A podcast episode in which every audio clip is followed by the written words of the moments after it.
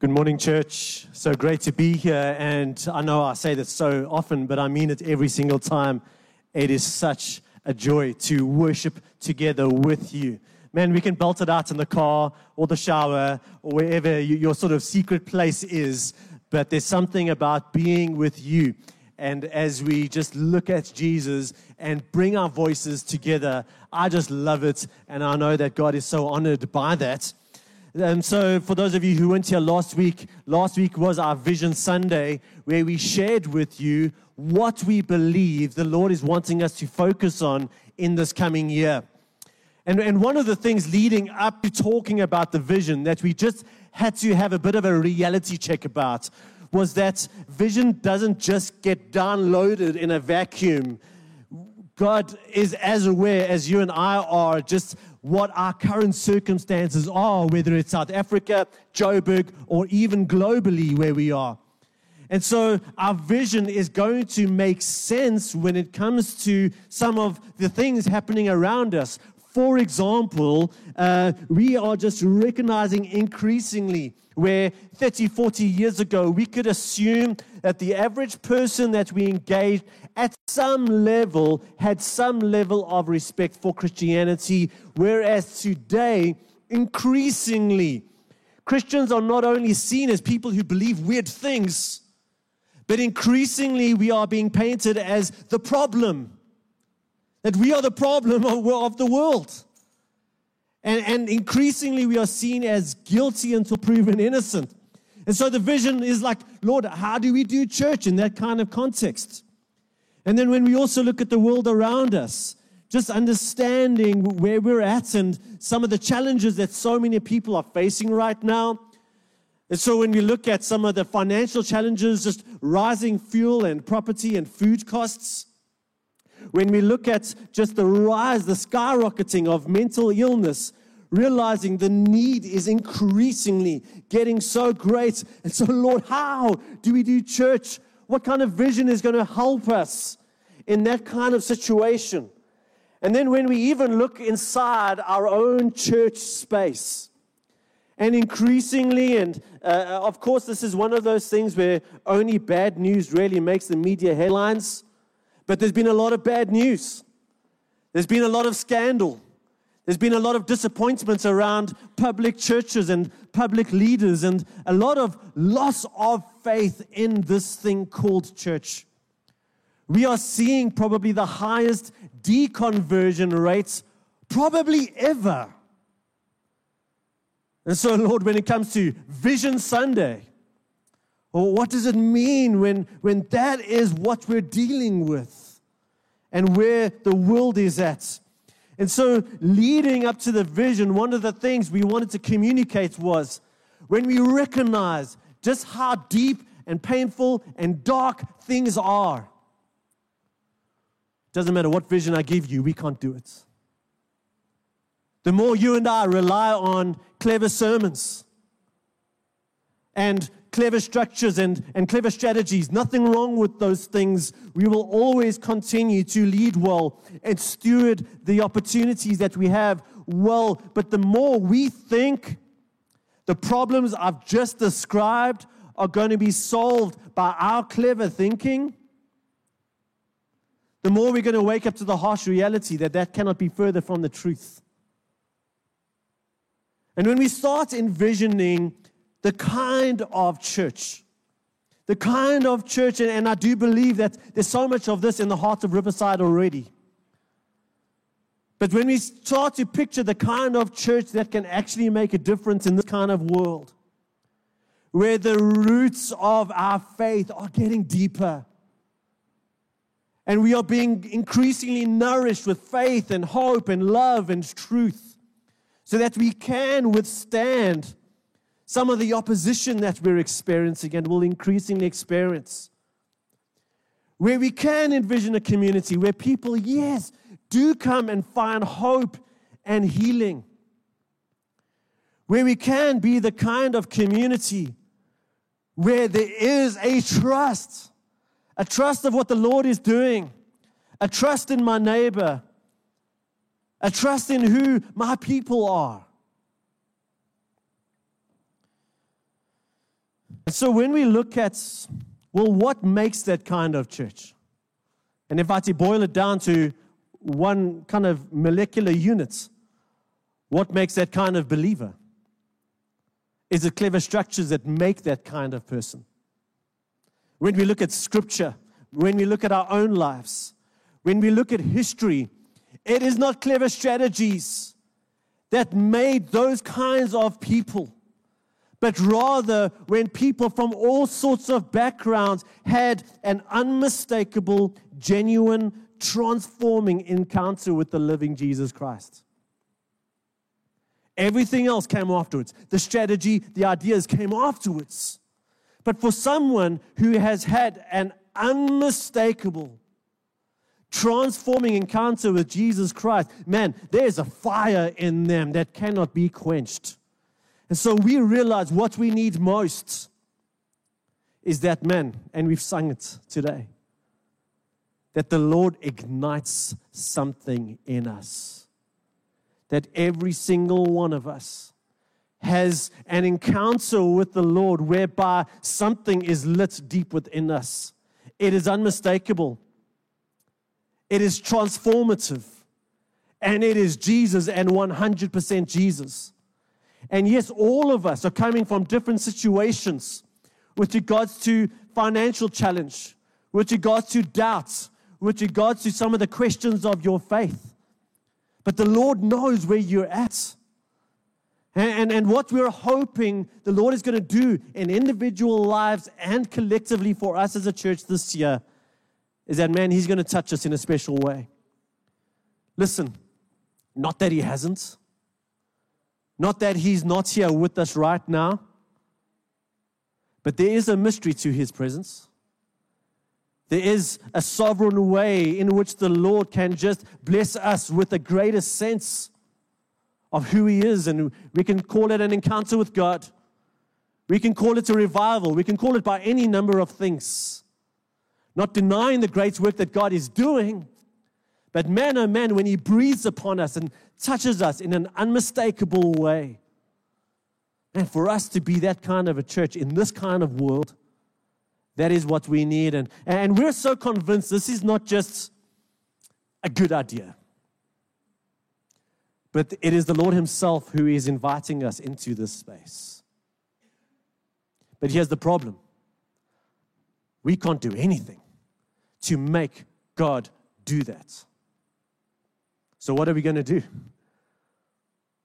Well, as we spoke about last week, and we're going to start with that today, there are ways that we can position ourselves before God. There are ways that we can ask. There are ways that we can pray so that we are best ready, best prepared for God to answer us in this beautiful and powerful way. And so I just hope that your prayer at some level this year becomes, God, ignite something in me. Do something that's unmistakably You. Touch me in a way, heal me in a way, encounter me in a way, challenge me in a way, but whereby it's You, God, it's You, it's You, it's You. And then as you pray that for yourself, pray that for us as a church as well. So last week we spoke about kind of seven postures or seven ways that we can come to God, and we're going to go through those in the next few weeks, starting today with the first three. And so the first verse to kick us off on this is John seven, verses thirty-seven, where Jesus says, "On the last and greatest day of the festival, Jesus stood and said in a loud voice, 'Let anyone who is thirsty come to me and drink.'" And so here's what we're going to do with each of these verses and each of these postures. We're going to look for a promise to believe. We've got to first, at some level, be convinced that Jesus is the answer. And beyond just, yeah, I know Jesus is the answer. I'm in church. Jesus is always the answer. No, no. At a visceral, emotional, heart and mind level, we need to be convinced that there is a promise that is true. And if true, secondly, we're going to look at a posture to embrace.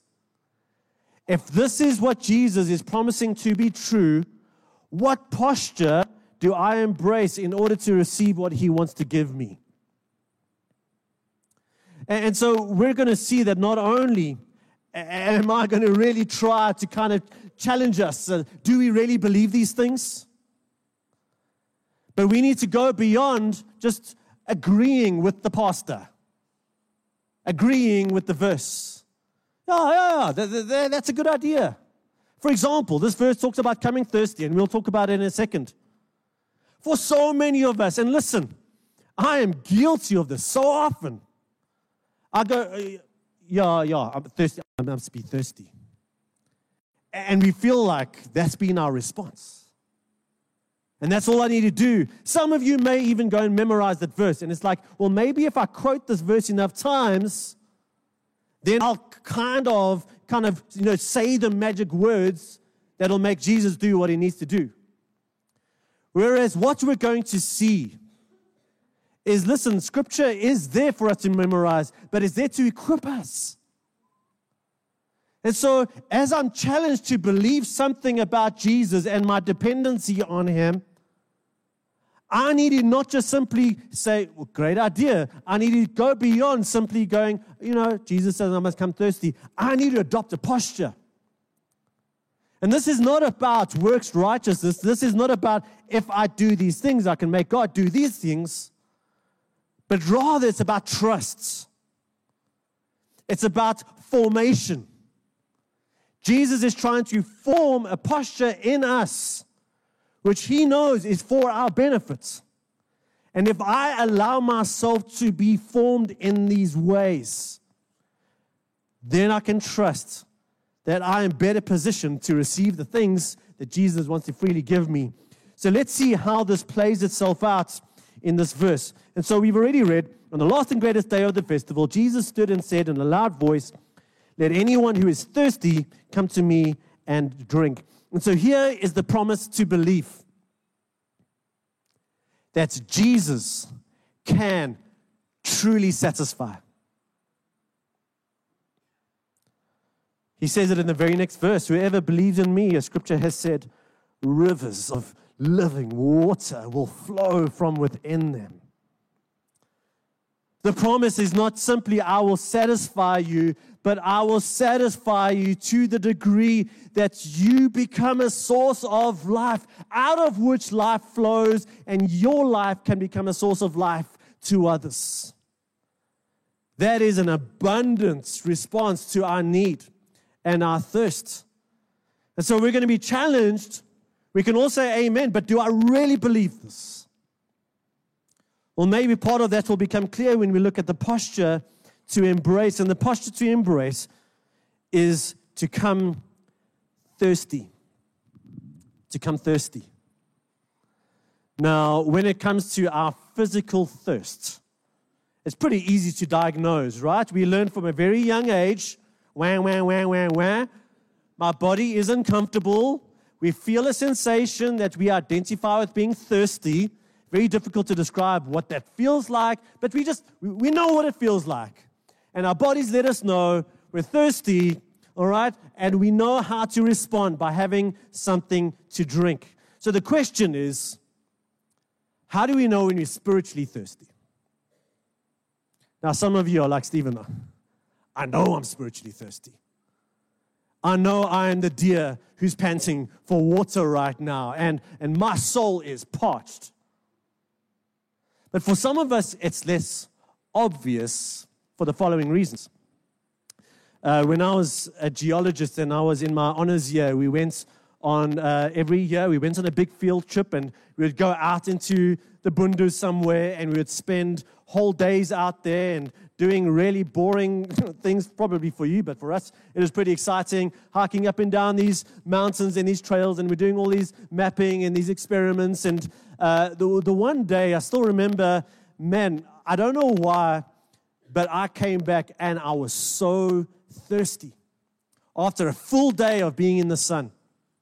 And they had a cooler box in one of the buckies. And in the cooler box was a couple of cold Powerades. And I was like, that's exactly what I need. And so I drank down about two full Powerades in about five seconds flat. Can anyone predict what happened next? The biggest headache I've ever had in my life. For those of you who don't know, these energy drinks are packed with sugar and caffeine. And while in my mind, I thought, this is how I'm going to meet the needs of my thirst, it did more damage than anything else. And so what we do is something in us, maybe at a conscious level, maybe at an unconscious level, is driving us and is somehow communicating to me that we need to fill this space with something. But because we don't believe that Jesus can satisfy, we go to porn, sexual encounters, food, money, work, power. And, and some of those things are very obviously the wrong thing to meet my need of spiritual thirsts. Some of those are good things. The problem is, good things are bad God things. And so when I go to some of these good gifts that are finite and that should point me rather to the giver, I am hoping that the more money I have, the more my soul will be satisfied. The problem is, how much money do you need? Doesn't matter how much you have, just a little bit more. Right? As much as food is a gift, man, something horrible happens when I hope that the more I distract myself with food or the more that I fill myself with food, the more I'm really hoping it meets not a physical need but a spiritual need. And that is true with relationships. That is true with power. That is true with almost anything that is not God, and the way I experience that is me and that Powerade. And so we need to learn to perhaps be a little bit objective, become an observer of my life and say, listen, these things you're filling your life with, are they truly satisfying you? Craig quoted this verse a number of months ago, but I don't think there's a better verse to describe this experience. Experience where in Jeremiah three thirteen, my people have committed two sins. Number one, they have forsaken me, the spring of living water. And number two, they have dug their own cisterns, broken cisterns that cannot hold water. We try and meet this need of thirst in ways that I can control. The problem is, if we're really honest, we're thirstier than ever. And so when we look at the posture that Jesus is calling us to adopt, what does this look like? Well, earlier it said, come to me and drink. We have to believe that Jesus is the one who can satisfy. But going on, whoever believes in me, there's something to believe that is true about him. As Scripture has said, rivers of living water will flow from within them. But by this, verse thirty-nine, he meant the Spirit, whom those who believed in him were later to receive. Up to that time, the Spirit had not been given, since Jesus had not yet been glorified. Knowing and believing that the way Jesus wants to meet you in your place of spiritual thirst is by giving you his Spirit. That is one of the many reasons if you're in life groups, and we've been trying to get more and more people involved in life groups because we're doing this Holy Spirit module. Recognizing that there's almost no one in the room that doesn't come with baggage when it comes to the things of the Holy Spirit. And either being exposed to some crazy teaching, maybe believing some crazy things, or being burnt by some crazy things. But if we take all of that off the table for two seconds, Jesus, I don't know about my experience, and I don't know about some of the strange things that I've seen. But you say, the way that you want to meet my spiritual thirst is by giving me your Spirit. I'm going to trust you on that one. I'm going to trust you on that one. Now listen, how often do you drink water? Don't ask my wife. She drinks it in the evening and tries to make up for all two liters. But even if that's what you do, you've got to do it every day, right? Ephesians five eighteen says that we need to constantly be filled with God's Spirit. And so if we're thirsty, it's not just about the Sunday. It's not just about that one conference or that one experience, but rather recognizing my thirst, believing the promise that Jesus alone can satisfy, man, and every single day bringing my need before Him and saying, Jesus, would you cause spirits, uh, sorry, would you cause rivers of living water to flow from within me? Would you give me your Spirit? And then when I'm thirsty tomorrow, I pray the same thing. And when I'm thirsty the next day, I pray the same thing. Let's move on to the second thing that Jesus wants to give us. Matthew eleven, verses twenty-eight to thirty. Come to me, all you who are living in twenty twenty-three, weary and burdened, and I will give you rest. Take my yoke upon you and learn from me, for I am gentle and humble in heart, and you will find rest for your souls. What is the promise to believe? That Jesus can give you true rest. Now listen, notice whether we look at these verses or just at the whole testimony of Scripture, Jesus doesn't always qualify how He's going to do that. He doesn't always say, don't worry, from tomorrow, your evil boss is out and life's going to be easy from that day onwards. Oh, your financial challenges, just open up your banking app tomorrow morning. There's going to be a million bucks in there. In other words, He doesn't always promise to give us rest by changing our circumstances. I believe the far more miraculous rest He wants to give us is that whether we are living in a time of abundance and, and blessing and ease or a time of challenge and opposition, He wants to give you the kind of rest that will sustain you in all situations. That is the promise to believe. I love how the Message puts this, as Eugene Peterson tries to get the heart of what Jesus is saying across to us. Are you tired, worn out, burnt out on religion? I think all of us can tick all those three questions. Come to me. Get away with me, and you'll recover your life. I will show you how to take a real rest. Walk with me and work with me. Watch how I do it. Learn the, and I think this is the greatest few words Eugene Peterson's ever put to paper, learn the unforced rhythms of grace. I won't lay anything heavy or ill-fitting on you. Keep company with me, and you will learn to live freely and lightly. So that's the promise to believe. Will Jesus deliver on that? So if that is true, what is the posture to embrace? How do we position ourselves and allow ourselves to be shaped to best receive what Jesus wants to give me? Well, He says here, going back to the N I V, come to me, meaning in my desperation, in my burnt outness, in my tiredness, in my disillusionments, I need to run to Him. Number one. And then the way He says it in the N I V is, take my yoke upon you. That's a rabbi speak for saying what Eugene Peterson helps us understand. Do things my way. Can you see how this is so much bigger than just quote this verse every time you feel a bit challenged? Because you can quote this verse a million times a day without ever taking on the yoke of Jesus.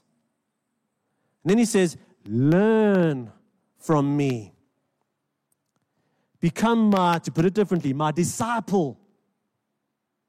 To maybe transliterate that for us, translate that for us. Become my apprentice.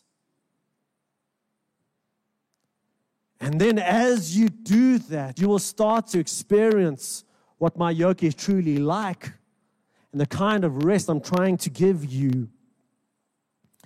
Now listen, I understand that life is so crazy busy. It is so busy. It is so demanding. Most of us, myself included, get to the end of every single day and we have these voices accusing us in our mind that we haven't done enough. You are not enough. You haven't performed well enough. And we convince ourselves if we do more tomorrow, if we work harder tomorrow, then maybe I'll quiet down these voices in my head that are driving me crazy. And I love the fact that on one hand, Jesus identifies with that. You who are worn out and burnt out and you who are desperate. But on average, when we are in those seasons of life, remember I said I was going to challenge us, challenge us with, do we truly believe Jesus at his word?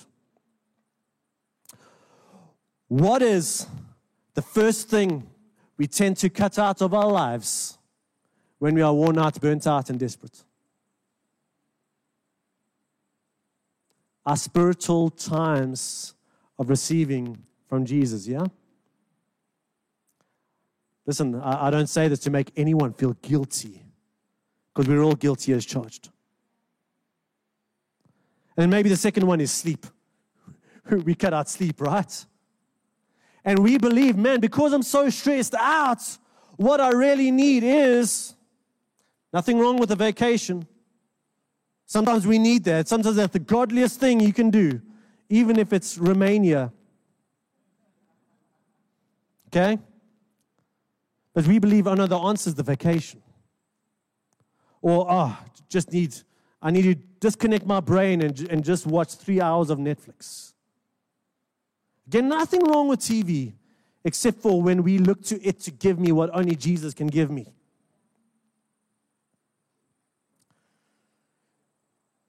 We're going crazy. We say yes to everything and everyone, but we say no to Jesus. And so we need to learn how to say yes to Jesus, to learn from him, to find rest in him and what that looks like. Now, of course, there are busy seasons in our lives. Not everyone in this room is able to say, okay, Lord, I'm going to take Tuesday morning off work and just, you know, sit in a sunbeam of your presence. Some of us are like, listen, if I do that, I'm fired. Man, I'm just trying to juggle two jobs here. And if I don't live up to these expectations, my kids go hungry. And so first and foremost, I just want to recognize that I do honestly believe that if our lives are that chaotic, so, and if it's out of our control and not primarily because of our lack of discipline, I believe Jesus has a ton of grace for us. And so maybe if that is honestly the life phase that you're in, young families, nappy changing five times a night, right? The question is, well, how do I find rest with Jesus in this lifestyle? Now, I don't always know the answer to that question. I believe it's worth figuring it out through trial and error sometimes. I just want to give you one way. One pastor described how he tried to do this. In a super busy season of his life, I think he had three or four kids, young kids, growing church, and just had no time to himself. So here's the way he tried to do it. Before every big meeting, he would literally put in his diary five minutes of margin. Just to close the door, close his eyes, and find rest with Jesus for those five minutes. Then, man, he's just had a rough day. And he's had people sending him emails and complaining about things. Now he's got to go home to three kids who need his time and his attention. So here's what he would do. He'd park his car just around the corner from the house. And for five minutes, just close his eyes. Breathe in God's grace. Find rest with Jesus and then bring that rest with him into his chaotic family home. And I believe if we found ways of doing that, even in the busiest seasons of our life, we will start to find Jesus giving us this kind of rest and this kind of quality of rest that he wants to give us. So that's the second posture that we can adopt is to come desperate, but come to him and learn from him. And the third one comes from John fifteen, verses five, where Jesus says, I am the vine, you are the branches. If you remain in me and I in you, you will bear much fruit. Apart from me, you can do nothing. Now, we have spoken about this verse here at Riverside so much, there's almost nothing left to say. So maybe this can just serve as a reminder to us. What is the promise to believe out of these verses? That fruitful life, fruitful life, put differently, flourishing life, is to be found in Jesus. And what is the posture to embrace? I believe the posture to embrace is to come dependence, where I truly believe that if I want to live the flourishing, fruitful life, where Jesus himself says, apart from me, you can do nothing. But if you do want to have this kind of fruitful life, you have to be so dependent on what I can give you. I just want to give us a few thoughts to try and self-diagnose sometimes why we don't. On one hand, we live in a culture where I think so many of us have come to believe that being dependent on others is a sign of weakness. Just think about two people describing their lives in two different ways. Person one, you know, I've got so many people who depend on me. Person two, I depend on so many people. Now, I, I, th- I think we know what the right answer should be, but isn't there something in each and every one of us that when we hear the person who stands up and declares how many people rely on them, we're like, oh, that's the strong man. And when someone declares that I don't have it within me, and so I've got to depend on so many people around me, something broken within us goes, oh, that, that's weakness. I've got less respect for that person, which is a lie from the pit of hell and is destroying more families in Johannesburg than probably anything else. So we've come to believe that dependence is weakness. The second reason why I believe we struggle to come to Jesus with this posture is, if we're going to be honest with ourselves, at some level, and it's related to the first one, we believe that prayer is inefficient. I've got so much to do today, Jesus. I don't have time for prayer. I don't have time for my cute little devotion. Maybe highlighting how we see our time with Jesus. And because I've got these things that I need to do, I'm going to place my trust in what I can do and in my strength. And then we get to the end of the day and we kind of go, wow, look at what I did today. And because of the feelings that we get from that success, oh, and by the way, I did all of that without prayer. And I was okay. Let me do the same tomorrow. Now, while we can fool ourselves for a day or two, maybe a week or two, maybe a month or two, at some point we need to recognize you live that lifestyle, you are going to be coming to Jesus desperate and burnt out and fatigued. And we're going to realize that all the efforts that I've been putting into my life have counted for nothing. None of this counts for eternity. And so we need to learn to trust Jesus at his word, that apart from him we can do nothing. And the posture is to come dependent, to literally abide on him, to hold onto him, trusting that apart from the life that he breathes into me, I can do nothing of eternal value.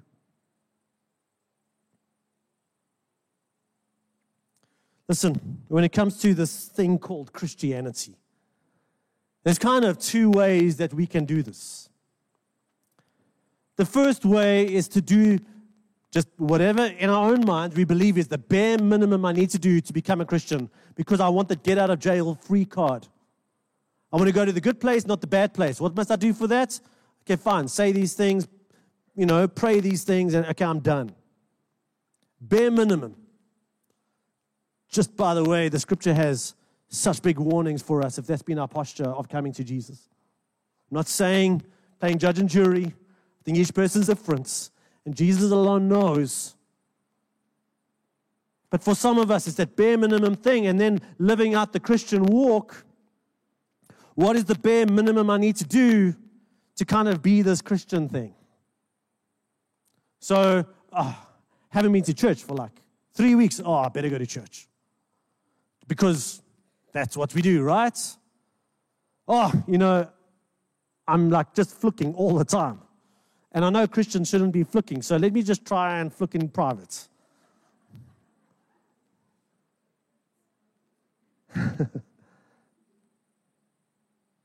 That's kind of one way to do this thing. And I know that if that is your posture, sermons like today sound like give up all the fun stuff and do a whole lot of boring Christian stuff. I know that because I fight that in my own heart, which is why I've been trying to get it to be so crystal clear on what are the promises to believe and what is Jesus wanting to give us that only He can give us. And that if I truly believe those things, not here the twenty Christian things to do every week. No, how do I be shaped? How do I come to Him with the kind of receptive posture so I am best positioned to receive what He wants to give me? Because this is not what Jesus wants from you, it's what He wants for you. He wants to fill that eternal void in you with His life-giving Spirit. He wants to give you the kind of rest that no thing in this world can take away.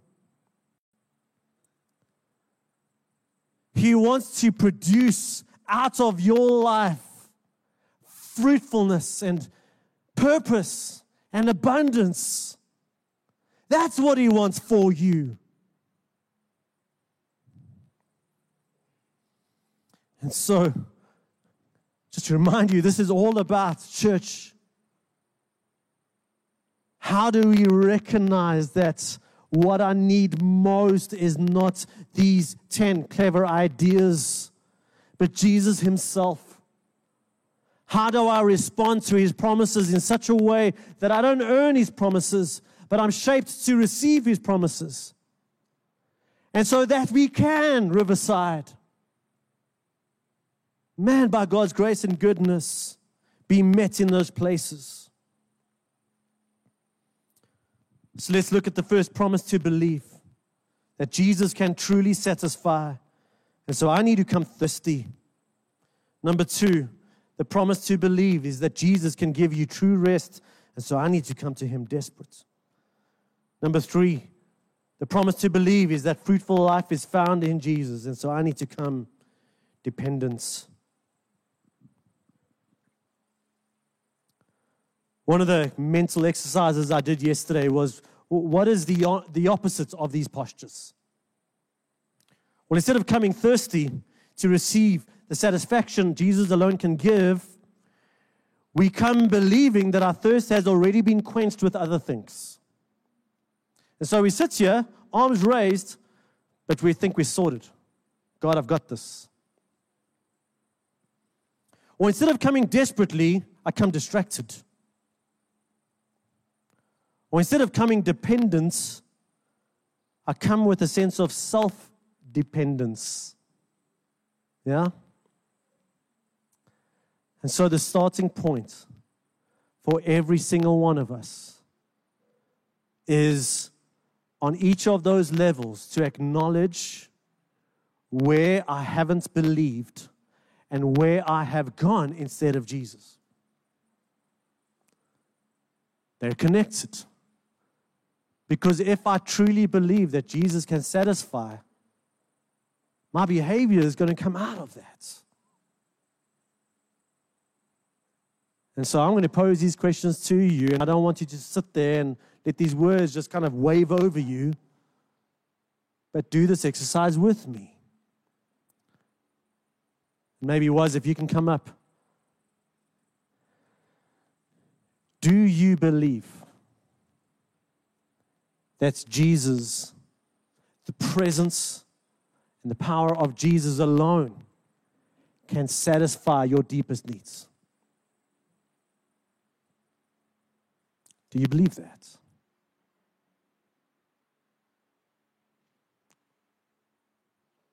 Now, maybe even intellectually we're convinced, but there's something in our lives that is disconnected, and so I've gone everywhere else, hoping that this thing will satisfy, this habit will satisfy,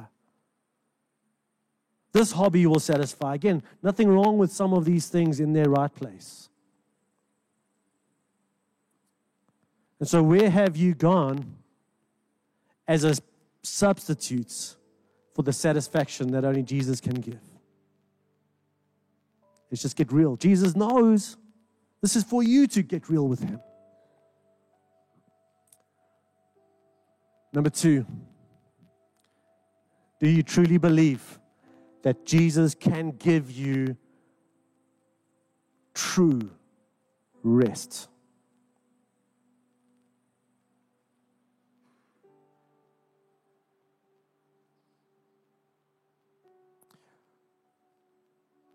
Where have you been seeking the kind of rest that only Jesus can give? Now listen, sometimes Jesus is going to say to you, learn to get a full night's of sleep. Sometimes Jesus is going to say to you, listen, you need to spend more time with me. Sometimes he's going to say to you, you need to re-nurture some, some life-giving relationships through whom I can bless you and give you great and meaningful joy. Sometimes he is going to say, listen, you need to, this is like life or death. You need to cut off some of these commitments in your life, even if it costs you a raise or whatever the case might be. But if you don't do this, man, things are going to end badly. But once again, these are ways through whom Jesus can work. But at the end of the day, it is the life of Jesus that can give you the kind of rest that your soul craves. And then number three, when we describe not a bad caricature of a Christian life, but a truly abundant, fruitful, flourishing life. The kind of life that Jesus truly wants for you. Do you believe that he's the one that is ultimately going to be doing the heavy lifting in your soul?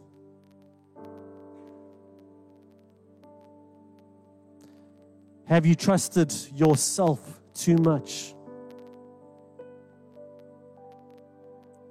Has Jesus, the only one who can breathe his life into you, been the first one you say no to? Please, I'm not just trying to say, because approach is everything.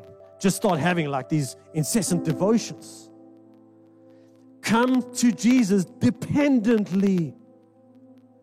Jesus, I need you for this life. I need you for rest. I need you for the spiritual thirst. And maybe those are the only words you have. For you to receive what Jesus has to give you, you have to create the kind of space for Jesus to give these things to you. That is the heart behind devotion and prayer. No one's watching to give you a gold sticker for doing your devos.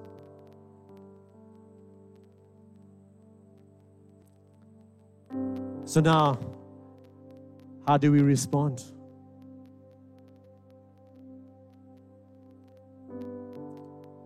What is that next step that Jesus is inviting you to take? And yes, it may cost you at some level. It may mean saying no to something in order to say yes to what he wants to give.